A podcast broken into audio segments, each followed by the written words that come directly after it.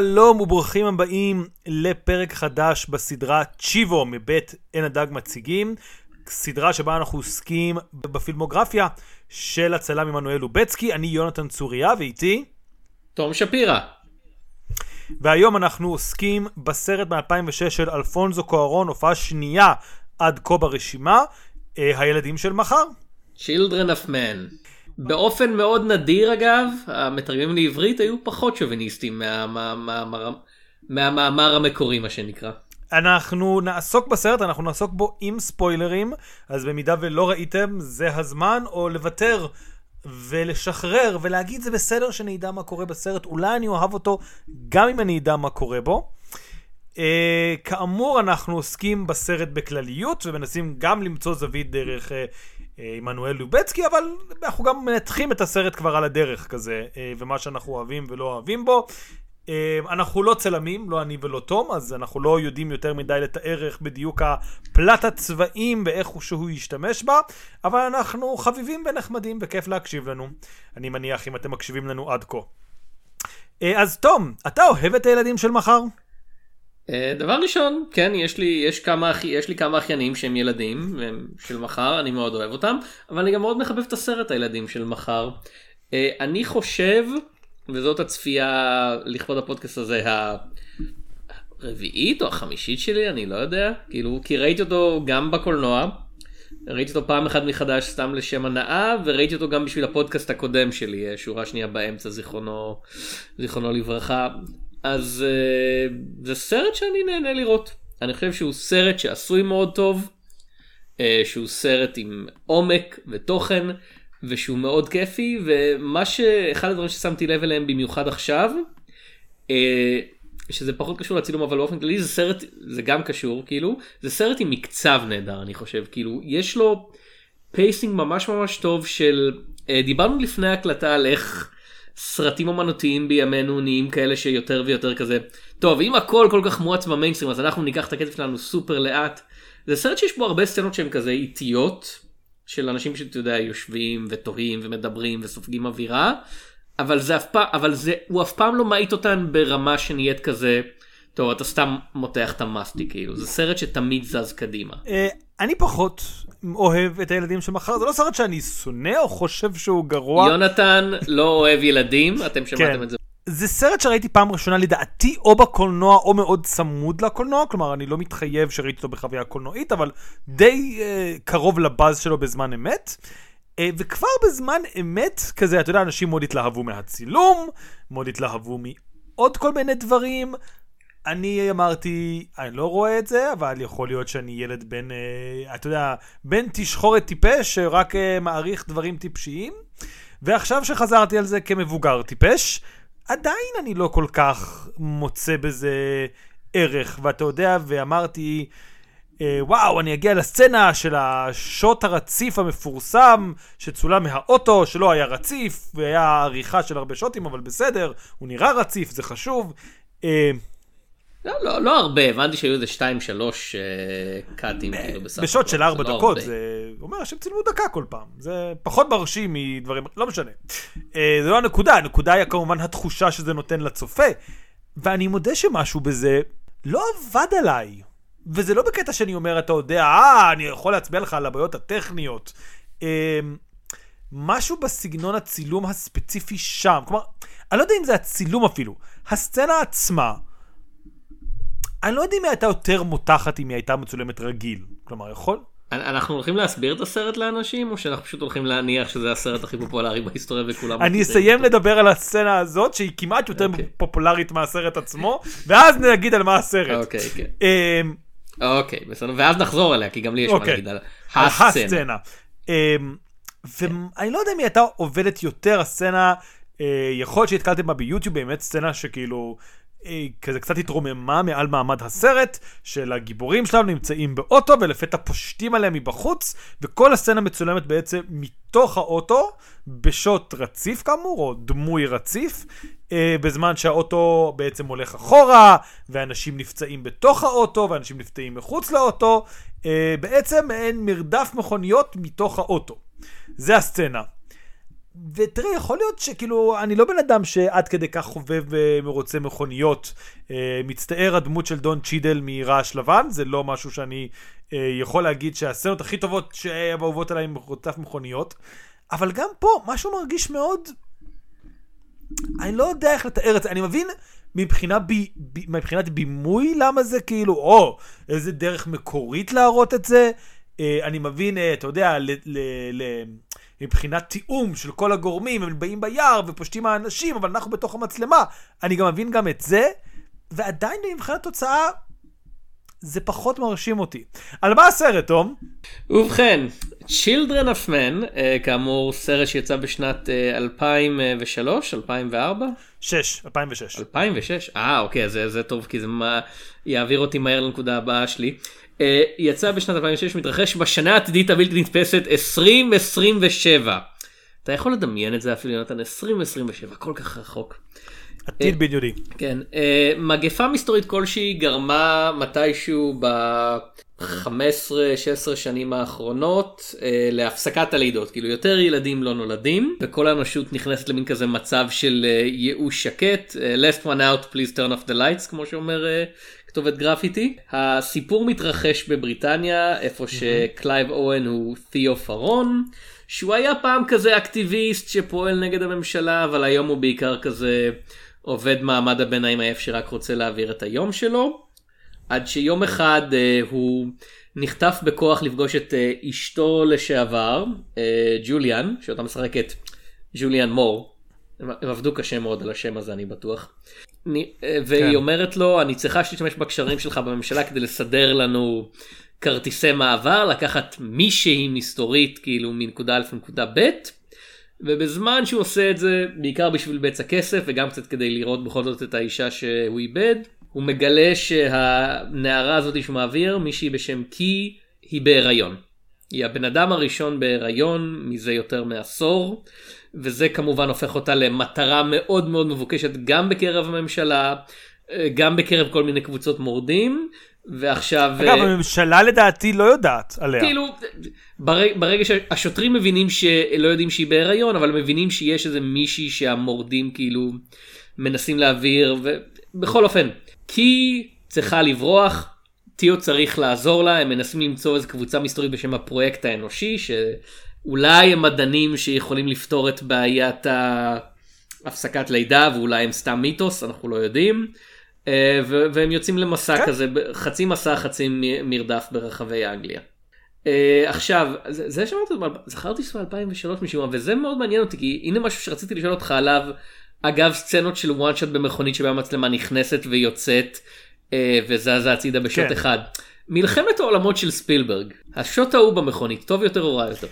או שאתה לא זוכר על מה אני מדבר. אני זוכר במעורפל.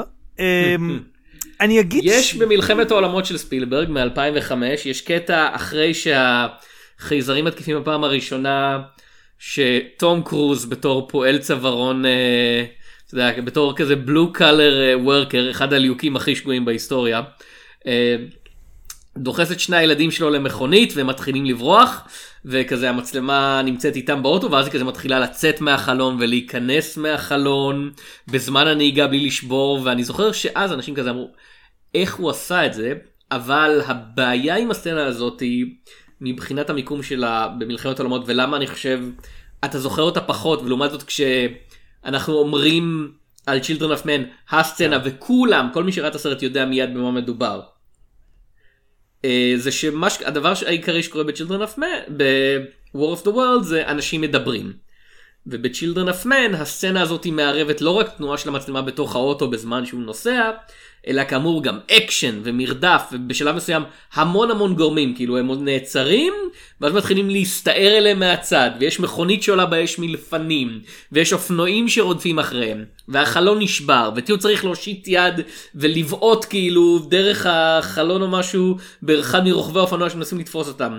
וכל זה הכל בתנועה יש אני מניח CGI כאילו נגיד אני לא יודע עד כמה מכונית הבוערת באמת עולה באש ועד כמה זה להבות אבל באמת הייתה שם מכונית והאופנועים האלה באמת קיימים כאילו יש פעלולנים שרודפים אחריהם.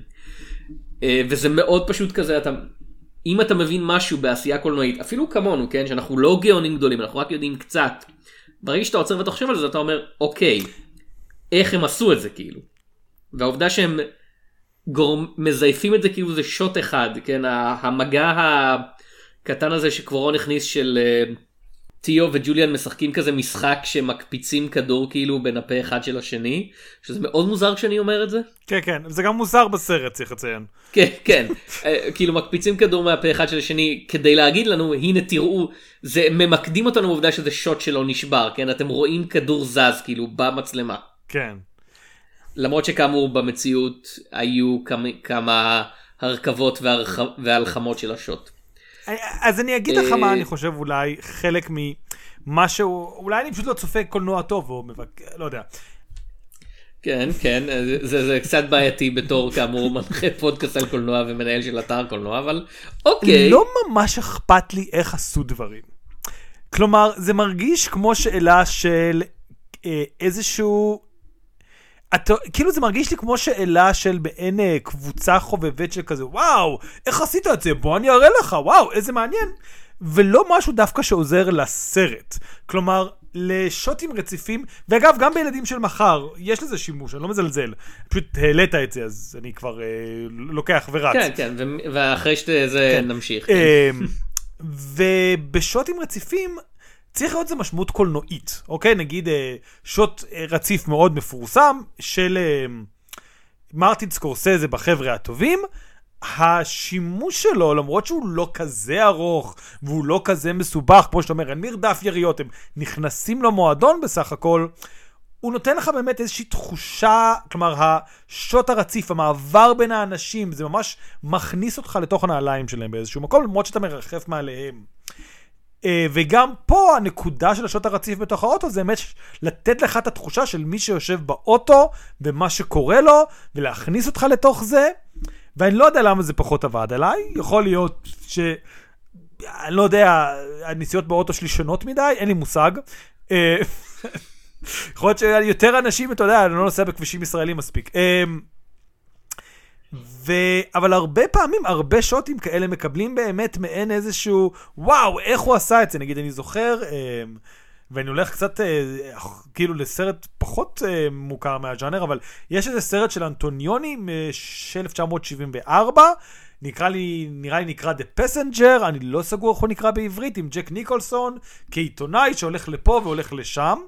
ובסוף יש איזו סצנה של 360 מעלות, שהמצלמה כאילו מתחילה מנקודה מסוימת, ואז מסתובבת, וגם שם אומרים, וואו, איך הוא עשה שהמצלמה 360 מעלות, והוא יצא מתוך איזשהו אה, דלת, ונכנס לאיזשהו דלת, ולא אכפת לי, אכפת לי אם זה נראה טוב. כלומר, אם הייתי רוצה לראות מאחורי הקלעים על איך עשו את השוט הזה, הייתי רואה סרט תיעודי על מאחורי הקלעים. אני רוצה לראות את הסרט. וסתם, זה משהו שכאילו, לכן אני אישית פחות מתחבר, וזה כאילו גם משהו שעמנואל לובצקי, אתה יודע, אה, זה מעניין, כי אנחנו באמת עוברים מפה והלאה עם כמה עצירות לתקופה הרציפה של לובצקי, נקרא לזה ככה, שיותר ויותר דוחפים אותו למקומות האלה, ואני מוצא את עצמי... one shot צ'יבו, כן. כן, ואני פחות ופחות, כאילו זה לא מה שאני אוהב בצילום של עמנואל לובצקי. זה שזה רציף. עכשיו יש לציין אתה בחרת את המיני סדרה כן, הזאת כן, אתה כן. הצעת אותה ראשון לא, כי... ואתה כזה אנחנו מתחילים עכשיו את החצי השני כאילו זה אנחנו 50% לתוך הפודקאסט החצי השני החצי של הקריירה שגרם לאנשים להתעניין בו זה החצי שפחות מעניין אותי. אה, תקשיב אני אגיד לך מה אני אוהב. זה כמו להגיד, טוב, אנחנו עכשיו הולכים לדבר על הקריירה של מייקל ביי. אני אגב לא אוהב סרטי רובוטריקים. uh, טוב, אז uh, הנה אנחנו נכנסים לשנת 2001, מה, מה חמשת הסרטים הבאים שלו? אה, כן. Um, אני רוצה להגיד בהקשר הזה שבצפייה בסרט, היה קודם כל מעניין להשוות אותו לסרט הקודם שוק הארון מבחינת הצילום, כי הוא משתמש כמעט, והיה מעניין לראות את ההבדל, באותו דבר שהוא עושה ב... אה, ואת אימא שלך גם. בשני הסרטים האלה יש את העלילה הראשית, אה, טיול נעורים טיפש במקסיקו, איש שצריך להציל אישה, ובשני הסרטים המצלמה לא כל כך מקשיבה לעלילה הראשית, ומתעניינת נורא נורא במה שקורה מסביב. בבית אימא שלך גם, זה מאוד מת... זה נעשה באיזושהי עדינות כזאת, שזה מרגיש יותר... אה, במקרה, בטעות, כלומר, וזה כמובן מאוד בכוונה, אבל הם יודעים לעשות את זה ככה שכל הצילום, כל התחושה המחוספסת שלו, אה, גורמת ל... כאילו לך להגיד, וואו, הצלם לא שם לב מה הוא, מה הוא מצלם פה. איזה קטע. כלומר, אנחנו נחשפים ליותר ממה שהם רצו שנגלה. כאן, בגלל שזה סרט, אתה יודע, עתידני, מרגיש לך, אנחנו מאוד מאוד רוצים שתשים לב כמה השקענו בעיצוב תפאורה, שהוא אגב פסיכי. והזוי בעיניי שהוא לא קיבל מועמדות לאוסקר, בסדר, הוא לא היה זוכה, סרט עתידני לא סרט תקופתי, את זה אני מקבל, אבל זה עיצוב תפאורה כל כך מושקע. ובכל שוט שהם מתחילים יש באמת לפחות, אני לא רוצה להגיד רחוב, אבל בלוק שמכוסה בגרפיטי. כל הגרפיטי האלה הם היו צריכים לחשוב מה הוא כותב, מה הוא מסמל, איך הוא מתקשר עם הגרפיטי בסצנה הבאה. יש לך כלובים שעם אנשים שלא קשורים לסרט, הם רק באים לתת לך את הרקע של הדיסטופיה הזאת. ואתה מציין שכאילו מה שאתה מחבב בסרט הוא נורא העלילה ומה שיש בעצמו, אבל בחוויה שלי, יש בסרט הזה מעין סרט אווירה של דיסטופיה שעובד יותר מדיסטופיות אחרות. כי הוא באמת, אתה יודע, אה, דיסטופיות אחרות נוטות להציג את הדיסטופיה דרך עיני הגיבור. אה, לא ראיתי את 1900... אה, אני, אני רוצה לציין בהקשר הזה שני דברים שקוארון אמר על הסרט. דבר ראשון הוא אמר שכשהם החליטו על העיצוב של העתיד הוא רצה גישה אנטי בלייד ראנר. של כזה זה לא משהו שהמצלמה מתמקדת בו אלא משהו שתמיד נמצא ברקע וגם זה לא עתידי מדי. ויותר חשוב זה זה נהדר הם צילמו בלונדון כי הם רצו לתת לזה בכל זאת אווירה מקומית ספציפית במזרח לונדון והוא אמר שההנחיה שלו לסט דקרטורס ללוקיישנים תמיד היו let's make it more Mexican. מה, מה אם לונדון נהייתה מקסיקו סיטי? יפה, אני אוהב את זה. מה עם החלקים הגרועים של לונדון? כאילו החלקים העניים, לא הגרועים. הייתי שם, מקום מאוד יפה בכל זאת. החלקים העניים של לונדון נהיו כמו החלקים היותר עניים של מקסיקו סיטי.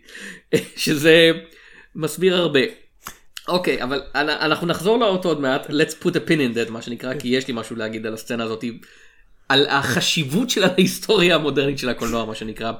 אבל כן, זאת הסצנה שהרבה מתמקדים אליה, אבל איך הדברים שיותר חשובים אני חושב לאיכות הכללית של הסרט שלובצקי עושה פה זה באמת כן ה set decorators בנו את כל הדברים האלה וכאמור זה עבודת הכנה מדהימה. והעובדה שזה לא היה מועמד עזוב מועמד העובדה שזה לא זכה באוסקר זה עוד הוכחה שברוב הקטגוריות הטכניות האנשים שמצביעים לאוסקר כנראה לא מבינים בכלום. כאילו שזה קצת מוזר לי להגיד על אנשים שזאת העבודה שלהם אבל אני מצטער כן, כן. זה, זה כל כך בבירור טוב כאילו אתה מסתכל על זה ואתה קצת כזה זה, זה, כל, זה כל, קרוב לאובייקטיבית להגיד, טוב, הסרט הזה בנוי טוב. תראה, צריך לציין שמי שזכה זה המבוך של פן.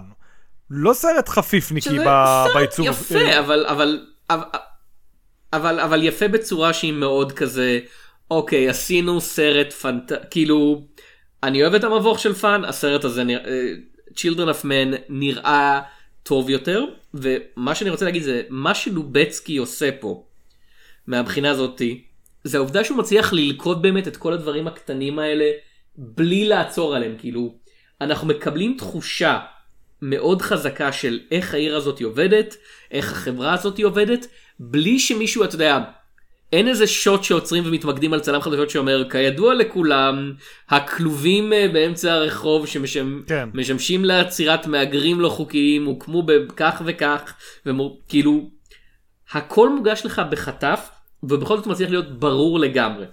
כן. אין רגע שאתה מבולבל בנוגע למיקום שלך ולמשמעות של המיקום שלך, ומצד שני אין שום עצירה להסברים, זה כמעט העברה מושלמת של מידע, שזה מה שהוא עושה פה, והזכרנו אה, באחד הפרקים הקודמים, שאחד הדברים שלובצקי מאוד מאוד טוב בו, זה ביצירת יחסי גומלין בין הדמויות לסביבה.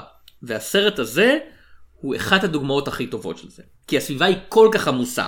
וכל כך מלאה במידע ובאמת כאילו אני, אני חושב על מיליון במאים אחרים שהיו עושים את זה והיו או פשוט עוצרים להסביר לך הכל או פשוט נותנים לך לאבד בשיט כאילו אתה כזה רגע מה קורה פה מה מה זה אומר ופה הם יודעים להראות לך בדיוק מה שצריך כדי שתקלוט הכל ולא כזה שנייה אחת של צילום מעבר לזה.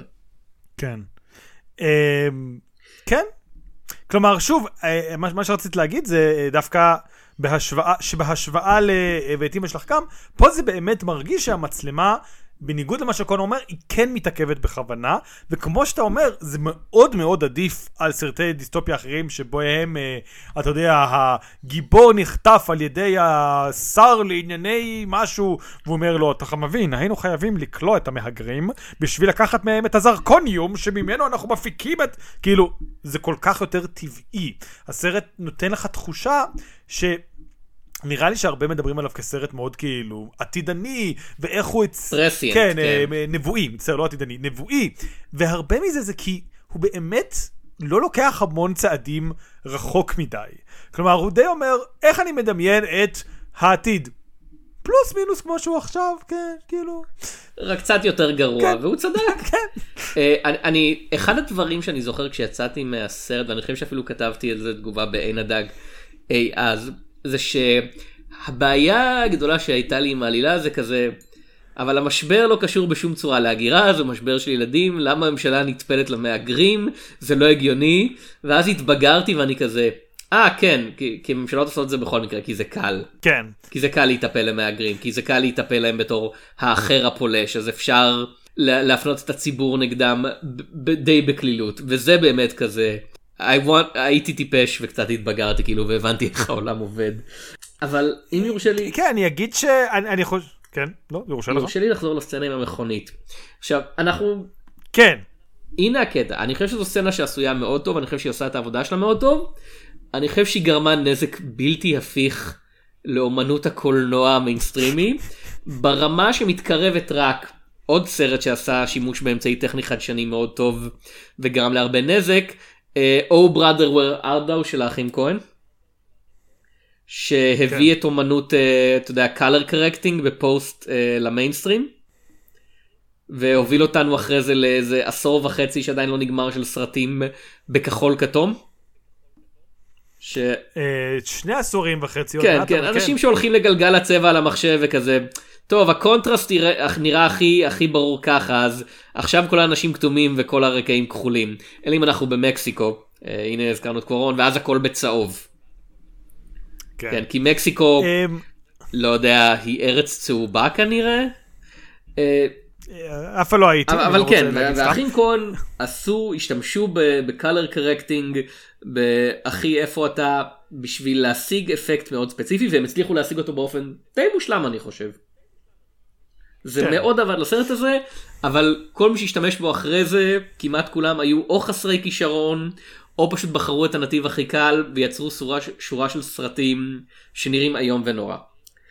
אז אה, מה שקוארון ולובצקי עשו פה אני חושב היה עוד פעם אנחנו מדברים על השוט האחד הזה שוט אקשן אה, שנראה שמחקת חד אה, חד חד אה, אתה יודע one shot כאילו בלי הפסקות בלי קאטים שיוצר הרבה הרבה התרגשות והוא מאוד מאוד אובר קוריגרפט כן כאילו אם אתה עוצר ואתה חושב על זה זה מאוד כזה כמו ריקוד כן אתה יודע כזה אתה נכנס לפה אתה נכנס לפה אה, הם צריכים לזוז בצורה מאוד מסוימת אין אין שום מקום לאלתור בשוט כזה כן כי חס וחלילה אם אתה בועט בפעלולן ברגע לא נכון הוא כנראה ישבור את הצוואר שלו. כן. ונוצר לנו מזה באמת אין ספור שוטים שמנסים לחקות לזה, שמנסים להשיג את הוואו הזה של הקהל, שהם כל כך משעממים, כאילו שהם אמורים לגרום לך להתרגש, אבל אני כזה, אין פה שום תחושה של באמת קשיות, כי אני רואה כבר את החוטים כאילו, אה, והזכרנו, אני חושב שהזכרנו את זה במיני סדרה הזאת, Extraction של נטפליקס, אה, כן, נכון. שזה כזה ראיתי את השוט הזה שאנשים דיברו עליו כאילו ראיתי את הסרט הגעתי לשוט הזה עצרתי את הסרט ואמרתי טוב זהו ה-no cuts מת כאילו. הרגתם את זה. אני לא יכול לראות את זה עכשיו בלי בלי לקבל כאב ראש. כי זה פשוט עשוי כל כך רע. במקום להוסיף למתח כאילו זה ישר מוציא אותך מהסרט וגורם לך להתחיל לחשוב על אוקיי בסדר איפה אתה מזייף את, ה- את הקאטים שלך. אהה אוקיי הוא, הוא חייב לבוא משם כי האקדח כבר מופנה לשם וכדי שהשוט לא ייעצר חס וחלילה והדמויות לא יתנהגו באופן אנושי הרעים צריכים לרוץ ישר לתוך הכדורים כאילו זה, זה נהיה כל כך מתועש וכל כך כזה קוריאוגרפי אני, אני צריך להגיד ואני ש... חושש שלובצקי וקוארון אשמים בזה. אני צריך להגיד action choreography זה לאו דווקא מילה רעה, כן? אה, כאילו, עוד פעם, זה פשוט נהיה משמים, כי, כי אתה רואה את החוטים כאילו. אה, תראה, אני בטוח שיש הרבה צופים שלא רואים את החוטים. אני אגיד מה אני לא אוהב ביותר מדי, אה, ושוב, וזה לא כולן, אבל בהרבה סצנות שוט של one, אה, של שוט רציף, של אקשן אה, יריות, צריך להגיד, במכות אחד, אה, אחד על השני, זה מדי פעם שונה קצת. הבעיה היא בעיקר שזה לא הדרך הכי יפה והכי מגניבה לצלם את זה. כלומר, הם אומרים הימור, הם אומרים אה, שוט רציף הוא אה, יוצר איזשהו מתח, כי אין עריכה, אז יש איזשהו קצב שנבנה מהמתח, אתה כל הזמן בזה, דה דה דה דה דה דה דה, הוא בא מפה, הוא בא משם, גם אתה רואה את החוטים, כאילו הרעיון זה שאתה יודע שאתה באיזשהו מתח, אתה בכיסא של האיש הזה, רץ לפה, רץ לשם, מה קורה? הבעיה היא שהרבה פעמים זה באמת מרגיש כמו דרך לא טובה להעביר את הסצנה. גם אם היא הייתה בכוריאוגרפיה של uh, מצלמה אחת, זה לא, כאילו, דברים נראים לא מעניין על המסך. אתה יודע, זה שזה בשוט אחד, זה לא תמיד הדרך הכי טובה להראות את זה מדי פעם, מה לעשות? יש אה, דברים שמגניב להראות בקלוזאפ, ואז בשוט גדול, בשוט ארוך, בווייט שוט, אה, או במדיום, או לרגע להראות את זה מכיוון אחר. כלומר, יש איזושהי הנעלות, שאיתך אני מסכים איתך, של אה, צלמים ואנשי אקשן, שמאוד מנסים אה, לעשות, אתה יודע, תחרות, מי עושה את הסצנת אקשן הכי מופרכה בשוט אחד. אבל השאלה שצריך לשאול זה לא מי עושה את זה הכי בשוט רציף וואי וואי וואי, אלא מי צילם את זה הכי טוב. לצלם באופן רציף זה לאו דווקא אומר לצלם את זה טוב. והבעיה היא... ראית את קרייזי סמוראי מוסאשי? לא, אבל הוא עניין אותי, כי גם שם זה כאילו קרב של 72 סמוראים בשוט אחד. אמרתי, הא, מעניין, איך הסרט? בדקתי ביקורות, אמרו, לא משהו. אמרתי, לא, לא, זה פשוט, זה נורא מעייף, כאילו, זה, זה מה שאמור להיות מרגש. קאטים זה לא משהו רע, כאילו, אני, אני מצטער, כאילו, ברוך הבא לאמנות הקולנוע. מה שסרג'יי אייזנשטיין גילה לנו לפני 100 שנה בערך, אפילו יותר, כן. קאטים ומונטאז' זה, זה אחלה, קאטים ומונטאז' זה הבסיס של אמנות הקולנוע. כן. אפקט קולושוב, כאילו ככה הדברים האלה עובדים, ככה הדברים האלה מעוררים בנו רגש. אתה לא, מה שאתה יוצר זה לא קולנוע טוב, זה תיאטרון גרוע. אני, אני לא יודע, אפילו לא שניהם, מה שאתה יוצר זה איזשהו טכנוקרטיה. כלומר, זה, ני- זה לוקח את האומנות ויותר אמנות. אם אתה, כאילו, אני לא יודע אם אני עושה את זה נכון, אבל אה, כמו שהוא אוהב בזן ואומנות אחזקת האופנוע. אז כלומר, במובן הקרפטי של זה, וואו וואו וואו, איך הם הצליחו לעשות את כל הקוריאוגרפיה, ואת הקטיחה, ואת האקשן, ואת הסאונד, מאוד מרשים. מבחינת האומנות, ואתה יודע, אפשר להגיד, אקשן זה לא אומנות, לא משנה. זה עובד הרבה פעמים פחות טוב. כלומר, נגיד הסצנה באתנה, אם אנחנו צריכים דוגמה אה, יחסית טריה, מתחילת השנה, סצנה שאני אוהב. והסצנה הזאת מאוד בחוכמה ידעה להסתיים. אחרי הרבה זמן, אבל ידעה. והיא עשתה דברים מאוד יפה, והיא מצולמת תמיד מאוד יפה. זה שהיא הייתה שוט אחד, היא עדיין ידעה להשתמש במרחב, באופן מסקרן, באופן שהוא לא צפוי.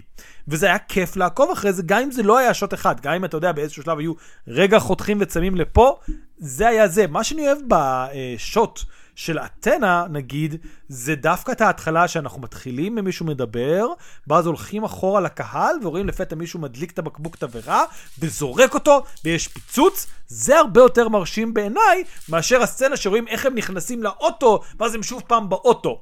אני מבין שלצלם באוטו בוואן שוט זה מאוד מרשים, זה לא כל כך יפה אף פעם בעיניי. זה לא מרשים.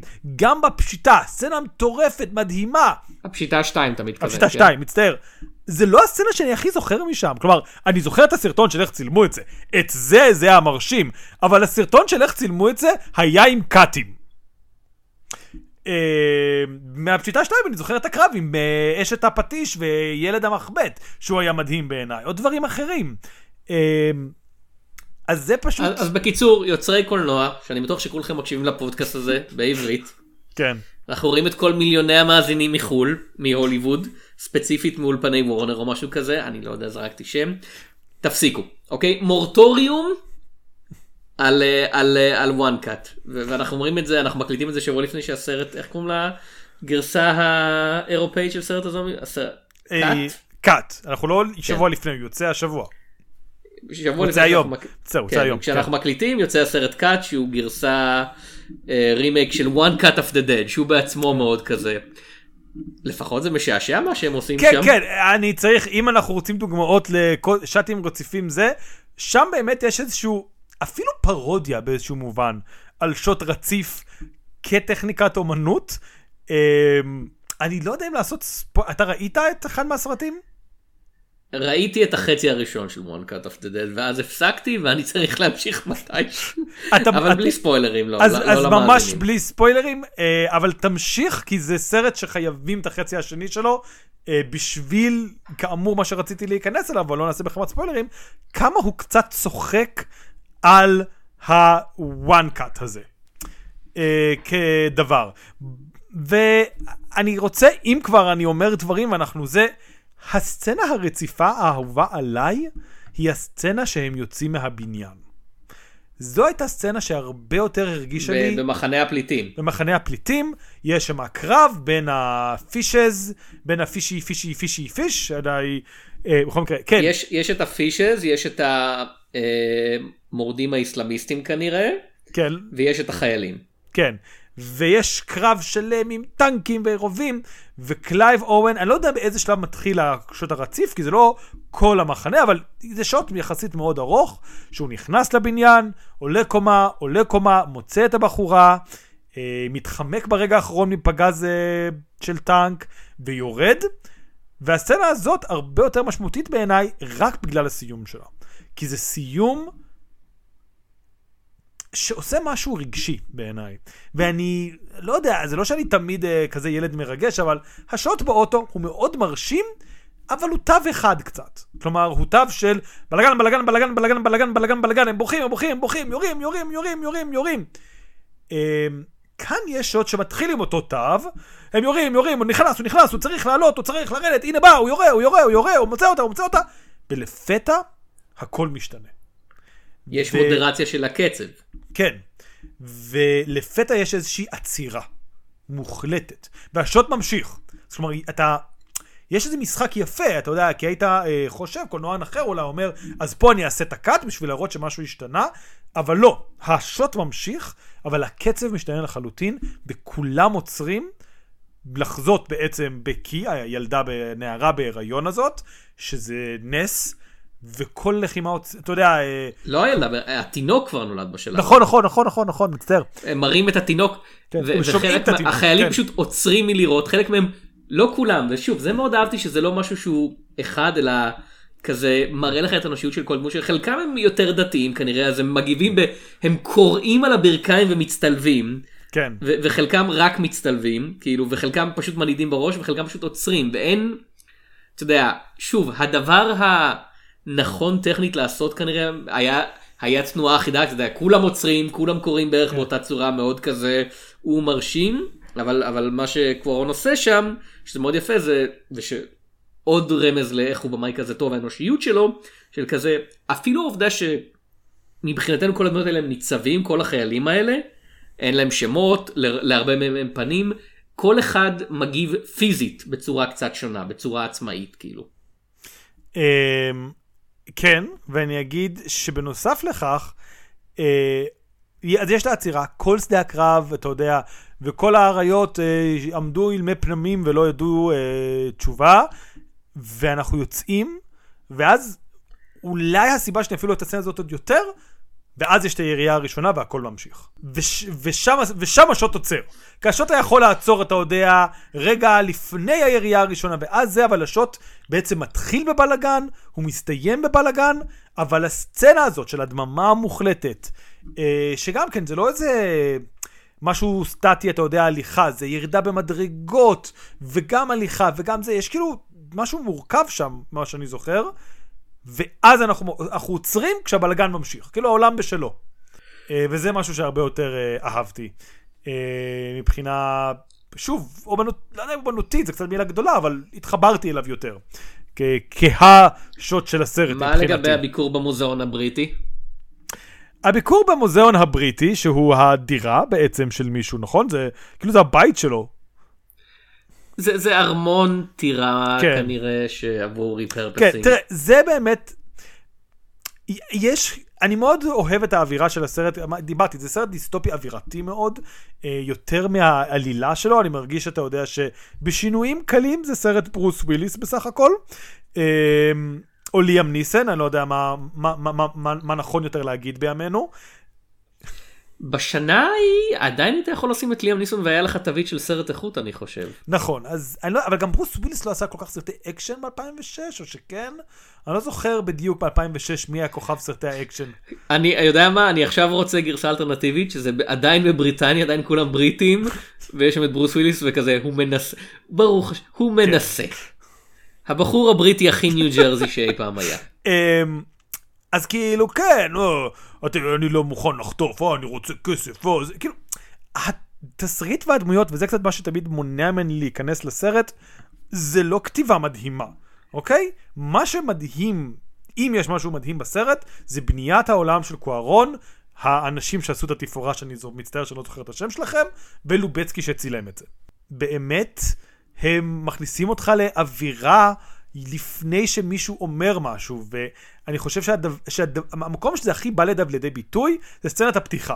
מה קורה בסצנת הפתיחה שמהללים, ונראה לי בצדק, אבל בוא שניה נפרק את זה. רואים איש קונה קפה, מסתכל בטלוויזיה, שומע חדשות, קצת אה, אקספוזיציות מדי, הילד האחרון ביקום נהרג בקטטת בר, אוקיי, מסקרן, אבל לא מעניין בפני עצמו, הוא יוצא רגע החוצה, ובום. קודם, אפילו יותר מזה אני מאוד אוהב את המגע הקטן של הוא יוצא החוצה והוא מתחיל לשים אלכוהול בקפה שלו אבל שוב היה מאוד קל לנסות לעשות זה כזה אלגנטי כזה אה, הוא השיכור אבל השיכור הרומנטי ובמקום זה הוא עושה את זה בצורה של אתה יודע אני ואתה כזה קונים קפה וכזה אין מקום על ה... בבית קפה אז צריך לשים את הסוכר בחוץ אתה מחפש כן. איזה אובייקט כלשהו בנוף העירוני שאתה יכול להניח עליו את הכוס ובאופן הכי לא רומנטי כזה קצת מכניס קצת מכופף אלוהים שלא יישפך עליי בבקשה כן, כאילו. ואני חושב שמה שיפה בזה זה שיש איזו נבואיות בשביל כזה אנשים אחרים בעולם בשלב הזה, כי פיגועי טרור עוד לא היו דבר, כאילו גם היום הוא לא נפוץ, אבל לא היו כאילו דבר בכזה לינגו. אבל בשביל ישראלים הזה הייתה כזה, אה וואו, של ה... לציין של האמריקאים כן, והבריטים. של האמריקאים והבריטים, לא, גם בצרפת וכאלה אני, נראה אני, לי. אנחנו כמובן זהו, מכירים. ולישראלים נראה לי אני- הסצנה הזאת כזה, וואו, זה היה הרבה יותר מדי קרוב לבית. אה, אני ניסיתי לבדוק אה, לא לא מספיק אני חושב לפני ההקלטה. יש לי תחושה שמחנות הפליטים כאילו הושפעו ממחנות הפליטים בפלסטין כאילו. אה, יכול להיות, אבל כאילו, כאילו העובדה שבסוף זה נהיה מאוד כזה יש צעדה של אנשים חמושים עם- דגלים שצועקים אללה אכבר. זהו, אה, והצבא נכנס ומתחילה מלחמה כאילו די חד סטרית מאוד כזה. אני חושב שזו השפעה כאילו למרות שזה לא מוזכר. אני אגיד לך. מה, יכול להיות שזאת השפעה באמת שמחנות פלטים באזורים האלה, בכל מזרח התיכון וגם באפריקה, לא צריך אותנו. יכול להיות שהוא ישתמש בנו. אני חושב שמחנות הפליטים שלנו נראים קצת, כאילו הכלובים המאוד מוזרים ממש באמצע, זה לא נראה לי, לא ראיתי, אבל יכול להיות שלא הייתי במקומות הנכונים. אבל כאילו, כן, זה איזשהו... כאילו לקיחת כל מחנות הפליטים ושימוש בהם באופן מאוד אה, קיצוני. כלומר, אה, וכן, וכמו שאני מנסה להגיד זה שזה מעין דברים שלא היו קיימים אז בבריטניה, אבל כזה כן, איסלאמופוביה, אה, בעיות עם זרים, דברים כאלה, זה דברים שביעבעו, כלומר, זה בעיות שתמיד היה קצת, לבן אדם כמו קוארון, אני מניח שהיה קצת יותר... אה, בינלאומי, אתה יודע, הוא בא ממקסיקו, ואז הוא הלך לבריטניה, ואז הוא הלך לארצות הברית, והיה לו יותר אפשרות באמת להגיד, כן, זה משהו שקורה בעולם, ואתם כרגע בתקופה שאתם מדחיקים את זה, אה, ואולי גם לא, כלומר, זה מאוד סרט באיזשהו מקום, אה, איך אוהבים להגיד? פוסט 9-11, אה, לא יודע אם המבטא הזה ספציפית, אה, כאילו מאוד אחרי התאומים של כזה, יש מלחמה נגד האסלאמים, אה, האסלאמים, יפה, נגד המוסלמים, אה, וזה מן הסתם מושפע מזה. כלומר, אם הסרט היה נעשה בשנות התשעים, יכול להיות שזה היה הרבה יותר פליטים סובייטים. אה, מאשר פליטים אה, בעיקר עם קונוטציה באמת מוסלמית ערבית. לא, כן, אבל אה, ב- ב- בסרט עצמו, כאילו הפליטים, זה רק לקראת הסוף שזה נהיה מוכוון אה, כלפי מוסלמים. אנחנו רואים לאורך הסרט כל מיני פר- פליטים, בעיקר שחורים, כן. אתה יודע, כנראה ממוצא לא, אפריקאי. כן, אבל יש גם אה, אה, אנחנו צוענים. רואים- וכן. אנחנו רואים כן, גרמנים, כן, יש גם כאילו. צוענים ומכל הזה. צריך גם להגיד, הם מוזכרים, אנחנו לא... זה, מה, מה שמעניין אותי שאנחנו לא רואים הרבה פליטים אה, ממוצא הודי או פקיסטני שהם אתה יודע, אנשים לא לבנים שיותר נפוצים כן. בבריטניה. אה, עוד, עוד דבר שמעניין זה הבחירה, אה, כי כן. אה, האישה שמולידה את הילדה היא כמובן אה, היא אישה שחורה, וכש... כשהם מוצאים אותה, כאילו כש, כשהפישס אה, רואים את ה, אותה בהיריון פעם הראשונה, הם אומרים, הם ייקחו ממנה את התינוק וייתנו את זה לאיזה גבירה בריטית שחורה, כאילו הם לא כזה, הם לא חושבים שהעובדה שהיא שחורה תהיה בעיה בשביל המעמדות השולטים, שהם עדיין לבנים ברובם, ככה נראה מהסרט, אבל רק העובדה שהיא פליטה כאילו. כן. אה, שזה די קל לשנות את זה, אתה יודע, עוד פעם, קל היה מאוד להגיד, מה, מה זאת אומרת, היא בריטית, הנה, הנה אימא של התינוק והיא בריטית, היא תמיד הייתה בריטית, על מה אתם מדברים? כתוב בתעודה שלה, ילידת בריטניה. אנחנו הפקנו את התעודה הזאת אחרי הכל, והם כזה מאוד מודאגים ש- שהם פשוט יעבירו את התינוק ל... לאצילה שחורה כלשהי, שזה כנראה משהו בסרט הזה. אה, וזה מצחיק שאנחנו כותבים את זה, אתה יודע, כותבים, אנחנו מקליטים את זה בזמן שהוויכוחים האינסופיים על... אה, אה, אשתו של אה, הנסיך לשעבר וויליאם. שהוא נפרד מבית המלוכה בגלל שהם היו כל כך גזענים כלפי כן. אשתו. אה, כן, בריטניה. אני מודה שצריך גם להגיד, זה סרט אה, מאוד עם אה, גאווה בריטית, כאילו אה, גאווה מפוקפקת בריטית, אבל כזה, כן, זה עדיין סרט שאומר, כשכל העולם קורס, בריטניה היא מקום זוועתי וטוטליטרי, אבל הוא מקום שעומד. וזה... כאילו זה, זה, אנחנו יודעים מה שאנחנו יודעים על העולם החיצוני זה רק תעמולה של הממשלה כאילו יכול להיות שבאופן מצחיק כזה בשאר העולם הכל בסדר ואתה יודע רק בבריטניה זה תראה, יש בעיה. מה- זה, ראית, ראית את הסרט דומסדיי? לא? זה סרט גם כן זה כזה סרט אקשן פוסט אפוקליפטי מאמצע שנות האלפיים ואחת הבדיחות שם זה כזה שאר העולם בסדר גמור אבל סקוטלנד וואו וואו סקוטלנד ו- וזה קצת פרודיה על יחס בריטי לסקוטים כי אתה יודע האנגלים חושבים שכל הסקוטים הם כאלה ברברים פראיים אז זה כזה אז סקוטלנד הפכה להיות מין כזה מדינה פוסט ימי הביניים כזאתי עם שרי מלחמה עם חרבות וטירות ושאר העולם נשאר אותו דבר כאילו. כן.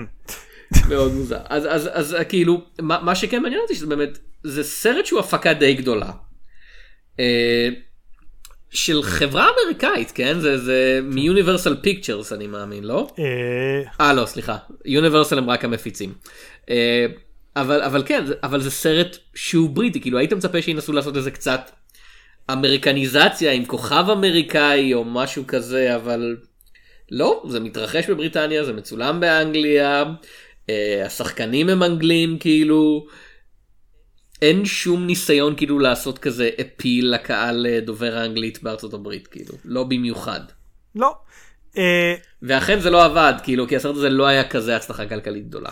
לא, הוא מהסרטים האלה שכולם גילו אחרי שהם יצאו ועכשיו הם או אוהבים או מעמידים פנים שהם אוהבים. כאילו אחד מהשניים. אני, אני לא חושב שיש כל כך הרבה דרישה כזה, אתה יודע, הבון טון של כזה, מה, אתה אומר שאתה לא אוהב את Children of Men? אני, אני באמת לא חושב שזה... אמ, אני רוצה להגיד משהו על הליהוק של הסרט, ואני לא יודע אם זה הליהוק או כתיבת הדמויות. אני לא כל כך אוהב את זה. כלומר, משהו בדמויות פה, אפילו מייקל קיין, שמאוד מקבל דמות מובחנת, וזה כזה, אה, הוא היפי סטלן. זה הרבה פחות, אני לא יודע, זה כאילו מרגיש לי שהחולשה פה היא במשחק, ג'וליאן מור, אגב, אם דיברנו, כן, יש אמריקאית אחת. אמ, וכזה, כן, טוב, זה נכון ששכחת אותה, כי היא עושה פה די כלום. זה, זה מאוד uh, מרגיש שקידמו אותה בהתחלה, ואז היא מופיעה בסרט לאיזה שבע דקות. כן, אבל גם בשבע דקות האלה, אתה יודע, יש, אה, דיברנו על היסטוריה האלימות, יש את שבע דקות של וויליאם הרט, ויש את שבע דקות של ג'וליאן מור פה. אה, וכזה, זה מאוד מוזר לי ששום דבר לא נהיה מקלר הופ אש איתי, כאילו, מה... היא משחקת את קי, כן. והסרט שם אותה במרכז, וזה בכל זאת היה כזה סרט, אתה יודע, לא הצלחה כלכלית, אבל הצלחה ביקורתית, אני זוכר כבר אז. כן. ואני חושב שזה הוכחה כנראה לטענה שלך לגבי איך שהסרט עושה עם השחקנים שלו, שאם לא היית כוכב גדול שנכנסת אל הסרט הזה, הוא לא הופך אותך לכוכב גדול. כן, ו... היא עדיין מופיעה בסרטים וסדרות, אבל שום דבר, אתה יודע, בכיכובה. כן, היא לא כזה נהייתה כוכבת בעקבותיו, למרות שהוא שם אותה בתור, אתה יודע, האימא של ישו פחות או יותר, כן? The chosen one. כן. אה, כן, כאילו שוב, יש פה אנשים שנראה לי מאז היה להם קצת יותר, אבל זה כזה, כאילו צ'טל אג'י פור קצת פרץ מאז, וגם היה לו קרירה יפה לפני כן, זה לא שזה היה סרט... כן, אז עוד פעם, אני לא חושב שהסרט קידם אותו במיוחד, לא, הוא כן. פשוט עושה עבודה טובה, כי הוא צ'יטוול אג'יפור. כן. אמ, זה זה האמת כזה צ'ר, צ'רלי צ'רלי אנם אה, מופיע פה לשנייה אחת כן. הוא אחד ו- מהחיילים אני מאמין.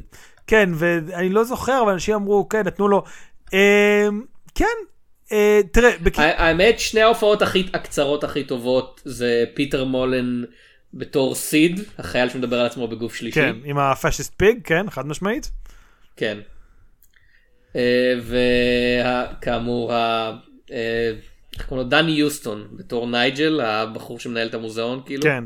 אה, שזה שוב, זה פשוט כזה תפקיד שכתוב באופן הרבה יותר מדויק ועם יותר כזה מגע אישי. אה, הבעיה של קלייב אוון ושל אה, קלרו אשיטי אני חושב זה שלא שלהם כשחקנים קלייב אוון אנחנו יודעים שהוא אחלה שחקן כן, כן, למרות ש- רוצה וכשנותנים לו. כן.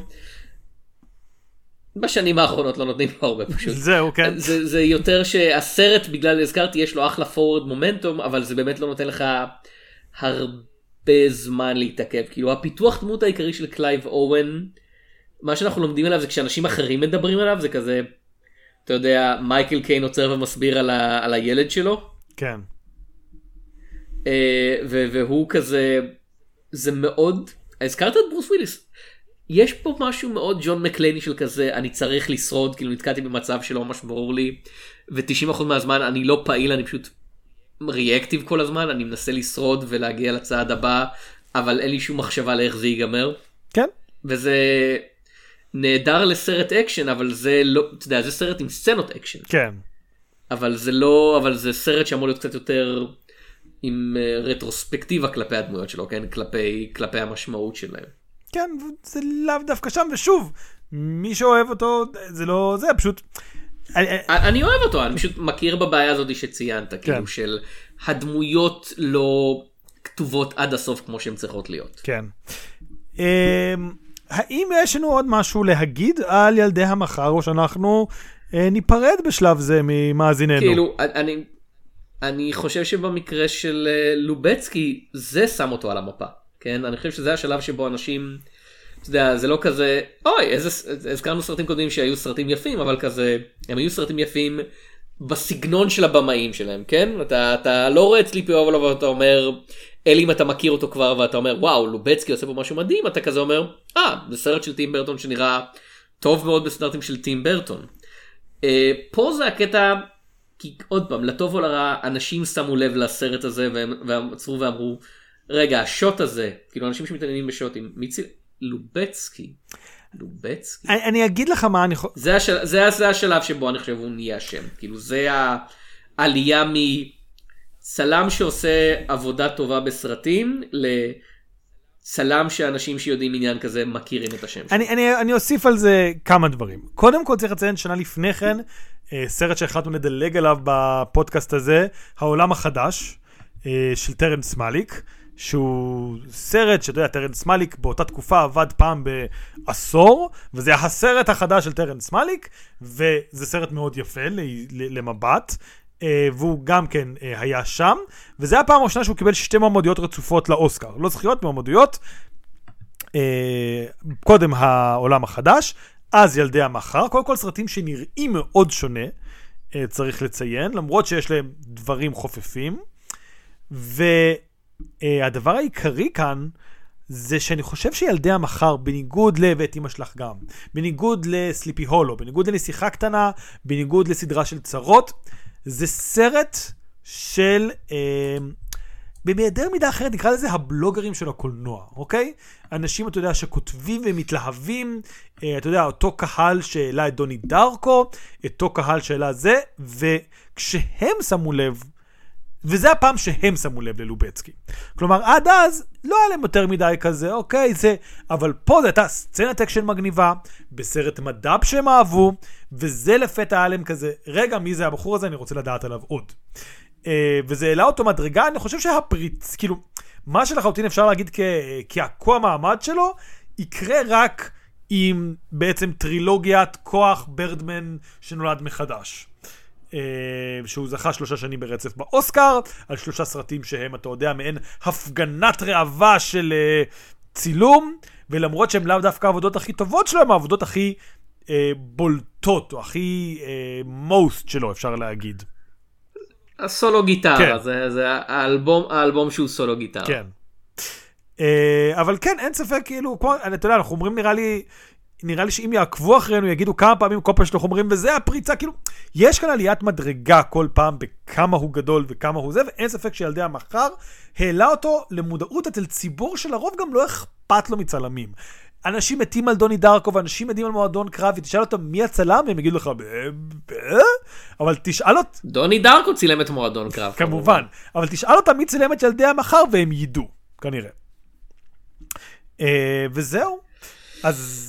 כאילו אחרי הפודקאסט הזה הם ידעו זה בטוח, כל מיליוני המאזינים שלנו. כל מיליוני המאזינים. אז אני הייתי יונתן צוריה.